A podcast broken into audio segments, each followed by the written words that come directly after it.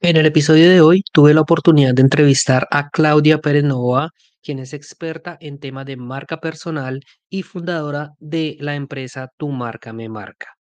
Es una entrevista muy interesante que decidí partirla en dos.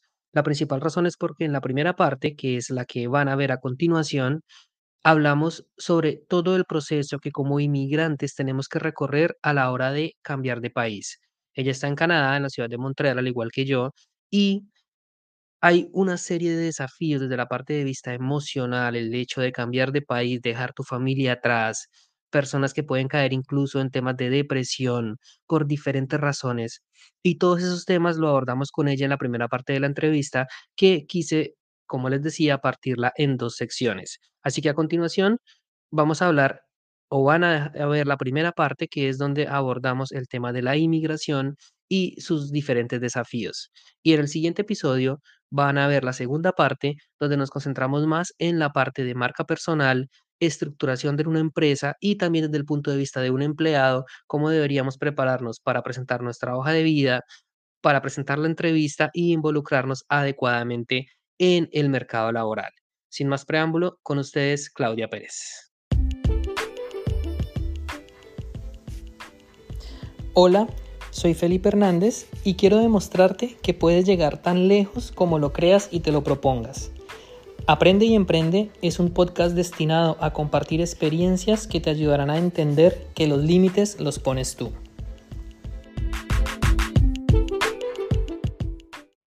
Claudia Pérez Novoa, fundadora de Tu Marca Me Marca. Claudia, bienvenida a este espacio, ¿cómo estás? Hola, ¿cómo estás? Muchísimas gracias Felipe por la invitación de verdad que mm, muy contenta de estar aquí y compartir con todos.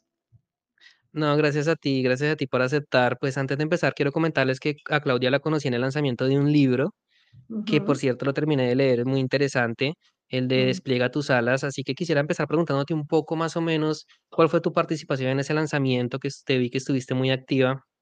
Claro que sí. Eh, bueno, en principio, pues eh, fui, digamos, eh, me fui invitada para ser el- la mm, eh, maestra de ceremonias.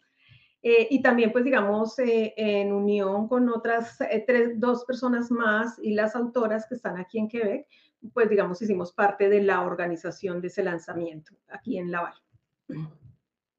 Ok, perfecto. Quisiera empezar preguntándote, Claudia, ¿hace cuánto estás en Canadá?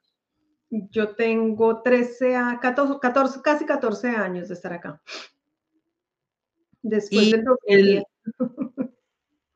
Te hago la pregunta porque el, el libro de Despliega tus alas habla mucho de inmigración y de todo el proceso que tuvieron pues las escritoras, que son ocho mujeres que empezaron a hablar de cómo fue su proceso de adaptación a esta nueva vida, a esta nueva sociedad. Quisiera preguntarte por el tuyo. ¿Cómo fue ese proceso de empezar una nueva vida en un país completamente diferente? Bueno, pues, eh, ¿qué te digo? De hecho, tengo un libro también de, que hicimos con mi esposo en tiempos de pandemia y, y allí pues contamos como todas las la, los pormenores de nuestro proceso. Ya te cuento un poquito sobre eso. Para nosotros el proceso de inmigración fue, mm, yo digo que un poco sorpresivo, porque cuando nosotros tomamos la decisión con mi esposo de inmigrar, eh, nosotros no pensamos, o sea, nosotros dijimos, vámonos a ir a Canadá y ya, y, y estuvimos de acuerdo y no, no, hicimos gran, digamos, como gran énfasis en, en, lo que significaba realmente inmigrar, más allá de todo lo que era la, la, la, la, la vuelta o las vueltas que había que hacer, el papeleo, pues por decirlo de esa manera. A nosotros nos salió muy fácil las residencias, digamos que todo se, se dio en muy corto tiempo y llegamos acá. Y cuando llegamos acá fue que caímos como en cuenta de todo lo que la inmigración implicaba. Entonces, pues tocó iniciar, digamos, un proceso de, de adaptación, de aprendizaje y pues obviamente de reconstrucción de la vida misma. Probablemente uno cuando llega a estos países llega con expectativas muy altas y piensas que probablemente es más sencillo de lo que en realidad termina siendo, ¿no? De ¿Cuáles acuerdo, fueron como acuerdo. Cuáles fueron como los primeros desafíos que tuviste que enfrentar a la hora de adaptarte a esta nueva sociedad? Bueno, pues yo pienso que es el, principal para todos en, un país como Canadá, el idioma. Entonces, eh, a pesar de que de, alguna u otra manera habíamos estudiado el idioma en nuestro país, cuando llegamos acá era como si no hubiéramos estudiado nada. Nos tocó de alguna manera empezar a pulir ese, ese lenguaje eh, cotidiano, ¿no? Porque no, no era lo mismo el, el, francés que uno estaba aprendiendo y como uno lo venía practicando a realmente enfrentarse a, en la calle y en las, en las eh, oficinas de los, del gobierno cuando uno tenía que hacer sus vueltas de, de integración con el francés que uno tenía, porque el acento, em, la, la, rapidez con que se habla, pues todo eso es un proceso de adaptación que lleva su tiempo, ¿no? Entonces creo que eso, ha sido como, eso fue el primer gran desafío. Y seguido de eso, pues venía, bueno, la parte de cómo se integraban los, los niños, los, nuestros hijos al, al sistema. Eh, para mí, personalmente y particularmente fue muy difícil porque mis hijos, mi esposo es profesor de música y ellos estudiaban en un colegio donde mi esposo estaba. Entonces, yo siempre mandé a mis hijos con la tranquilidad que ahí estaba, de, que ahí estaba él y no había problema, y aquí me tocó enfrentar eso de enviar mis hijos y pues que les vaya bien porque no conocía a nadie. Entonces, eso me costó. tener como, claro, un mundo, un mundo, desconocido sin tener como la, la, certeza de dónde están, con quién están, qué les van a enseñar. Sí, sí, sí, pues como todas las latinas, mamá gallina, yo estaba ahí como muy, muy al pendiente de eso. Y yo creo que después el tercer desafío es eh, la integración económica. Todo lo que es cómo, cómo vamos a sobrevivir. Obviamente, tú llegas a este país, tú te das cuenta que hay muchísimas oportunidades, hay muchísimas cosas por hacer, pero tú no puedes cogerlo todo a dos manos. Toca ir tranquilamente en el proceso de construcción y de, de integración, por ejemplo, del mercado laboral, que creo que para todos es un gran desafío también. Tú vienes de Colombia, ¿cierto? Sí, de Colombia. Me estabas comentando antes de empezar la entrevista que tienes, eh, eres economista. ¿Me Soy economista, tengo una especialización en ingeniería administrativa y financiera. También tengo un certificado en recursos humanos y digamos toda mi, mm, toda mi experiencia ha sido a nivel empresarial y a nivel eh, financiero principalmente. Y pues los últimos años con tu marca, me marca y a, partir de la experiencia pues que también he ganado aquí en Canadá, pues ya trabajo como la parte también de recursos humanos para ayudar a la gente en la parte de integración del mercado laboral. Vale, quisiera hacerte una pregunta que he notado que le, que le sucede a muchas personas que he conocido, que a mí también por mi trabajo he tenido contacto con muchas personas que están recién llegadas al país, y es la parte de las expectativas en el mercado laboral. Sobre todo cuando la persona viene con un título profesional de su país de origen, muchas veces llega con la ilusión de que es muy fácil integrarse en esa misma dirección acá en el país. Quisiera preguntarte en tu caso si traías alguna expectativa en particular o si ya venías con la idea de que no iba a ser tan sencillo. Bueno, pues yo venía con la expectativa de vincularme en mi, en mi área de trabajo y digamos que efectivamente lo hice tangencialmente. yo llegué aquí y me eh, estudié, mm, hice una formación en contabilidad. Entonces, digamos que la contabilidad es complementaria completa de la, de la economía. Soy muy buena con los números y digamos que esa, esa fue una gran ventaja. Me permitió integrar el mercado laboral. Pero definitivamente es un gran reto mm, como profesional ingresar como profesional al mercado laboral las puertas no es que estén abiertas para recibirlos a todos los profesionales, sino por el contrario, eh, hay que como cumplir ciertas expectativas. Es, es muy requerido el hecho de estudiar aquí mismo, es, eh, es algo que, que, que, hay que valorizar. En mi caso, pues yo pasé de mi profesión, entré a hacer una formación técnica para ingresar rápidamente al mercado laboral. Es una muy buena manera si se, si se está pensando en eso pero yo lo que sugiero a los profesionales es que traten de estudiar, aunque sea un certificado, algo universitario que les permita apalancarse para entrar profesionalmente dentro del mercado y continuar su, su, camino. Obviamente, como decía, el idioma es importante, el francés en este caso de la provincia de Quebec y el inglés, pues por supuesto que es un, una ventaja importante. Entonces, eh, el idioma y, un estudio local va a permitir que eso se facilite. ¿sí? No es imposible, pero pues digamos, eh, obviamente hay muchas cosas en juego más allá que ingresar al, al trabajo, ¿no? Es, es, la parte de cómo estamos emocionalmente, porque la, la inmigración genera un choque emocional y que muchas veces nos, nos quita seguridad frente a eso que somos, frente a eso que somos, eh, que, que, tenemos para ofrecer y esa capacidad que, que desarrollamos en el pasado. Entonces, yo lo que digo es, todo lo que tienes va, es, o sea, cuenta y hay que hacerlo valer, ¿sí? Y, hay que aprender a ingresar en el mercado laboral, porque a veces encontramos el trabajo y, en ese afán de mostrar que somos los mejores, que queremos avanzar, eh, muchas veces mmm, podemos ser mal, leídos y de pronto la gente piensa que puede uno volverse una amenaza en vez de un buen elemento para la empresa. Mientras de, del lado del trabajador no hay esa intención, del otro lado eso puede pasar. Hay una pregunta que quisiera hacerte antes de hablar de, de tu proyecto que es Tu Marca Me Marca.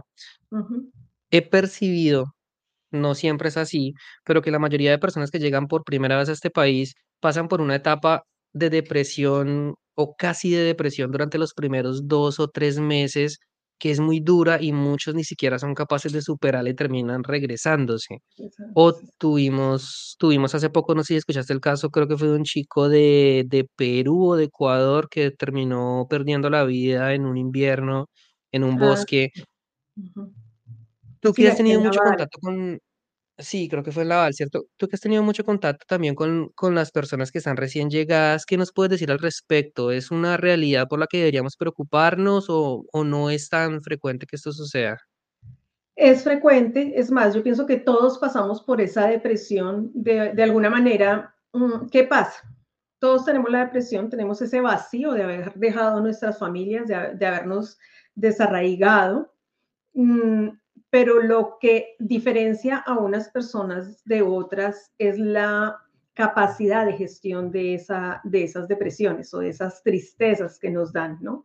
Efectivamente, eh, se presenta mucho el tema. Al, hay estudios, inclusive aquí en, en, inmigración, que habla que los, los seis primeros meses es como una etapa en donde se empieza como que a, a, realizar qué es lo que está pasando, porque al principio es como la novedad, pero después empieza uno a encontrar mm. que no es tan fácil lo que se tenía pensado y como tú decías, las expectativas que existen, como que no son ya las que son, entonces ya como que empieza uno a aterrizar empieza uno nuevamente como el proceso realmente de escalar poco a poco. Digamos, a los cinco años es otro periodo como que nuevamente entra uno en, en, cuestionamientos y preguntas, después a los 10 años también, si, si valió la pena, si no valió la pena.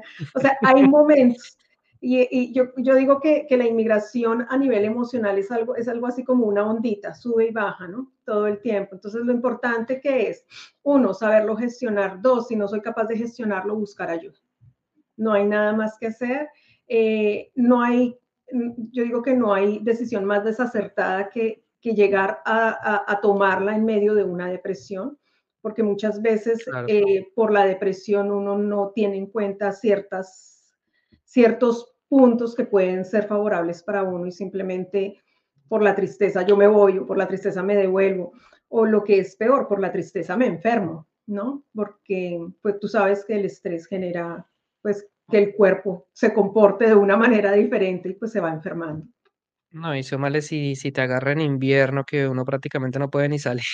Exacto. Y bueno, lo otro es eso, la alimentación, ¿no? La, es, mm, nosotros venimos de países tropicales, todos los que estamos en, en el trópico, y, y, bien sabes que eh, nosotros tenemos seis horas de día, seis horas de noche. En cambio, aquí es variable de, dependiendo de la estación y la falta de luz afecta a la gente. Le, eh, la falta de vitamina D no, no, se procesa de la misma manera y eso genera también depresión. Entonces, de, de hecho, estamos en esa época en que la gente mm, como que empieza a estar triste, como que empieza uno a encontrarse con los amigos y con la gente y empieza como triste y no espera, oiga, pon, tome vitaminas D, porque muchas veces es solamente falta de vitamina. Entonces, son pequeños detalles que uno tiene que ir aprendiendo y que finalmente los va a aprender en el camino de la integración, porque eso uno no lo sabe por otra parte. ¿Qué tipo de ayuda pueden llegar a encontrar estas personas que se encuentran en una depresión ya profunda, que se dan cuenta que su situación es crítica en aquí en Canadá? Mira, lo mejor que uno puede hacer es acudir a mm, buscar un psicólogo. Hay organismos que tienen el servicio de psicología. Entonces, digamos, si a nivel de recursos financieros no hay posibilidades o no se es accesible a un psicólogo, puede recurrir a un organismo. Y si no, pues siempre, siempre buscar, bueno, es sabido que también los inmigrantes buscan sus psicólogos y sus apoyos en los propios países, pero es claro que si una situación de depresión que se ha degenerado eh, no es atendida por un profesional de aquí de Quebec, va a ser mucho más difícil que el sistema te, acoja, te acoja para atenderte. Entonces es, es importante pues recurrir a, al psicólogo y buscar la manera de financiarse. O sea, tras de deprimido le toca mirar a ver cómo hace, pero, pero es importante. Ahora, los, los, pienso que los organismos comunitarios cumplen una labor importante en ese sentido, porque hace accesible el servicio y, digamos, es un buen comienzo. Muchas veces eh, la gente necesita solamente hablar, ¿sí?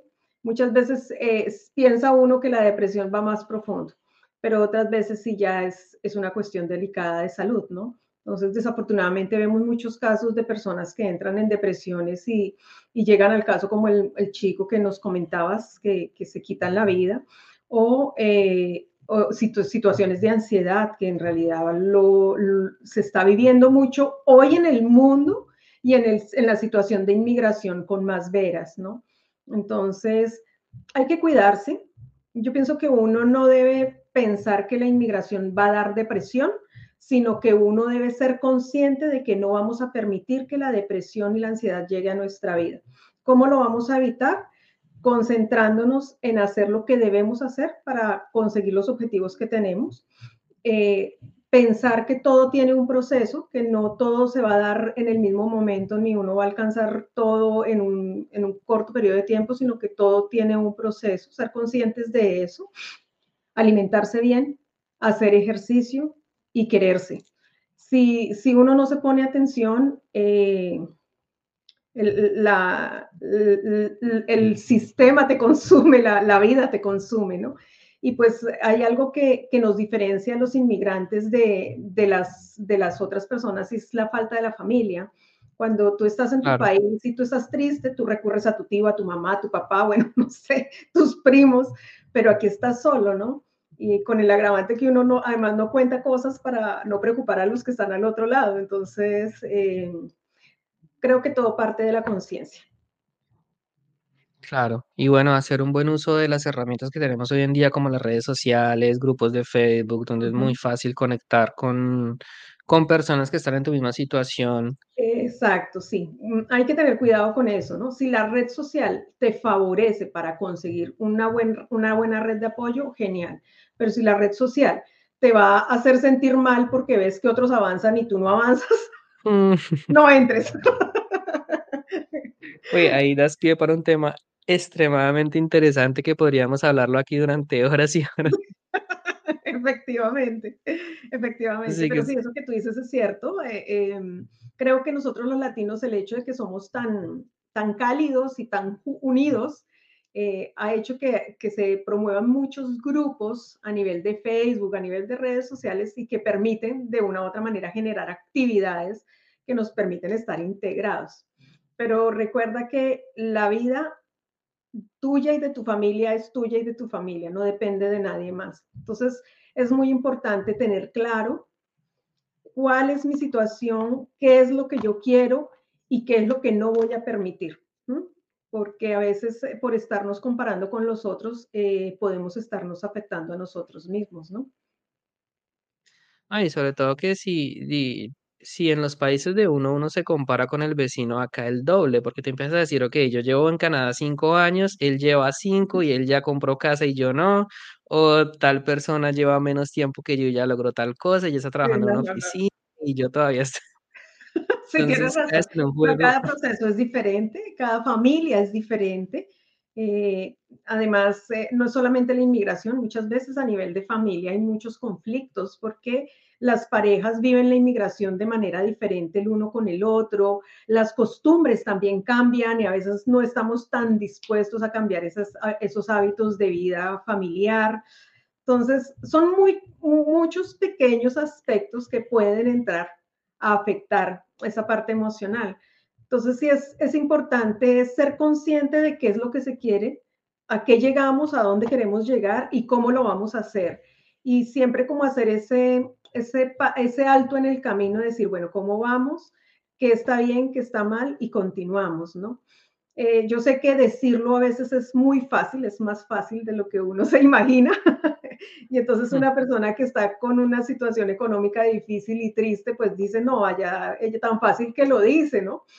Pues, eh, pues yo también he sido parte de todo esto, o sea, creo que todos hemos pasado por esa situación de depresión o de tristeza, pero digamos que así mismo yo podría volverme ejemplo de esta situación, ¿sí? No es fácil, pero hay recursos para uno ayudarse, uno, dos, em, tener claro nosotros qué queremos de nuestra vida aquí en este nuevo país.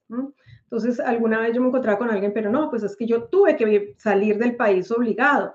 Entonces, sí, saliste del país obligado, pero es que tú no te puedes quedar en tu país. O sea, ya llegaste a Canadá, ¿qué vas a hacer con tu vida? Reinvéntate, ah, busca algo. Si, si lo que hacen falta, te hacen falta son tus raíces, pues trabaja con tu gente. Entonces, eh, es buscar las alternativas para ayudarnos. Eh, nadie nos soluciona la vida. El único responsable de nuestra supervivencia no somos nosotros mismos, nadie más. ¿sí? Eh, las otras personas pueden ayudarte, pero es tuya la decisión. Sí, claro que sí. De hecho, hay tantos ejemplos que pudiéramos hablar sobre esos temas. Nada más para, te cuento un caso, por ejemplo, que, que, que tuve muy cercano, solamente como para ver la cantidad de variables, de posibilidades en las que una persona puede llegar a desestabilizarse emocionalmente. Y es en algún trabajo compartí con una chica que ella, su principal preocupación o su principal problema era que en su país ella estaba estudiando para ser psicóloga, si no me equivoco, y dejó su carrera a la mitad para venirse. Cuando sus compañeros en su país, que creo que es de, México, empezaron a graduarse y empezaron a conseguir trabajo y ella aquí no terminó su carrera, el no haberse sentido realizada en la parte profesional era lo que psicológicamente más la estaba empezando a matar.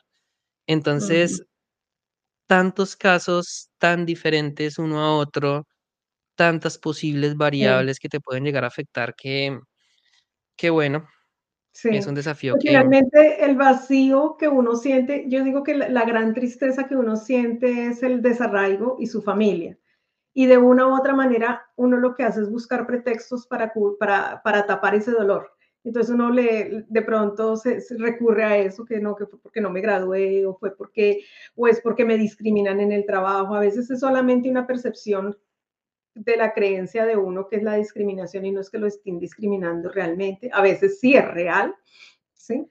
Pero, pero digamos, es como ese, ese intento de, esconder, de, esconder ese verdadero sentimiento, ¿no? Entonces, eh, uno no debe preocuparse tanto de lo que pasó ni preocuparse tanto de lo que viene, sino vivir la vida al día a día, disfrutar de lo que hay, sonreír y, y pues si hay algo que a uno lo afecta, pues no mira a sus compañeros de, estudio ya, o sea, tu vida va a ser mejor. los de Facebook. sí. Eh, todas las vidas son diferentes y todos tenemos que aportar de una u otra manera. No, no siempre el hecho de, como digo yo, de hacer como todo el mundo hace, hace que una vida sea eh, y completa, ¿sí? Eh, caemos nuevamente la comparación, comparar tus resultados con los de... Exacto, es más lo que, lo que tú haces, lo, lo que, el significado que tú le pones a eso que haces, ¿sí? Cuando haces las cosas con entusiasmo, cuando, cuando te pones metas cortas y las logras, o sea, todo eso te va llenando de motivaciones para avanzar y para conseguir ese camino que tú quieres. Y estudiar aquí también es posible, ¿sí? Obviamente, eh, cuando uno viene con familia, esas cosas, digamos que, que, que la, hay que organizarse de otra manera, pero, pero no es imposible. Quiero reconocerte por haber terminado un episodio más de Aprende y Emprende. Espero que esta entrevista, esta primera parte de la entrevista haya sido de tu interés. Quiero invitarte a que la compartas con familiares, amigos, conocidos a los que tú creas que les pueda ser de utilidad. Sobre todo si tú sabes que están pasando por un proceso migratorio difícil de adaptación a una nueva sociedad donde seguramente van a haber retos, muy probablemente la información que compartimos con Claudia le pueda servir. Quiero invitarte a que no te pierdas la segunda parte de la entrevista, que será el siguiente episodio de este podcast, donde vamos a enfocarnos ya en la labor que hace Claudia con tu marca Me Marca. Quiero recordarte que en la descripción de este episodio vas a encontrar el enlace para que te unas a mi comunidad de WhatsApp donde publico todos los episodios los martes y los viernes. Si estás en YouTube y no te has suscrito, te invito a que te suscribas a este canal y si estás en Spotify, por favor, califícanos con cinco estrellas o déjanos un comentario. Me encantaría saber qué te pareció esta entrevista. No siendo más, te envío un abrazo y nos vemos en el próximo episodio. Chao, chao.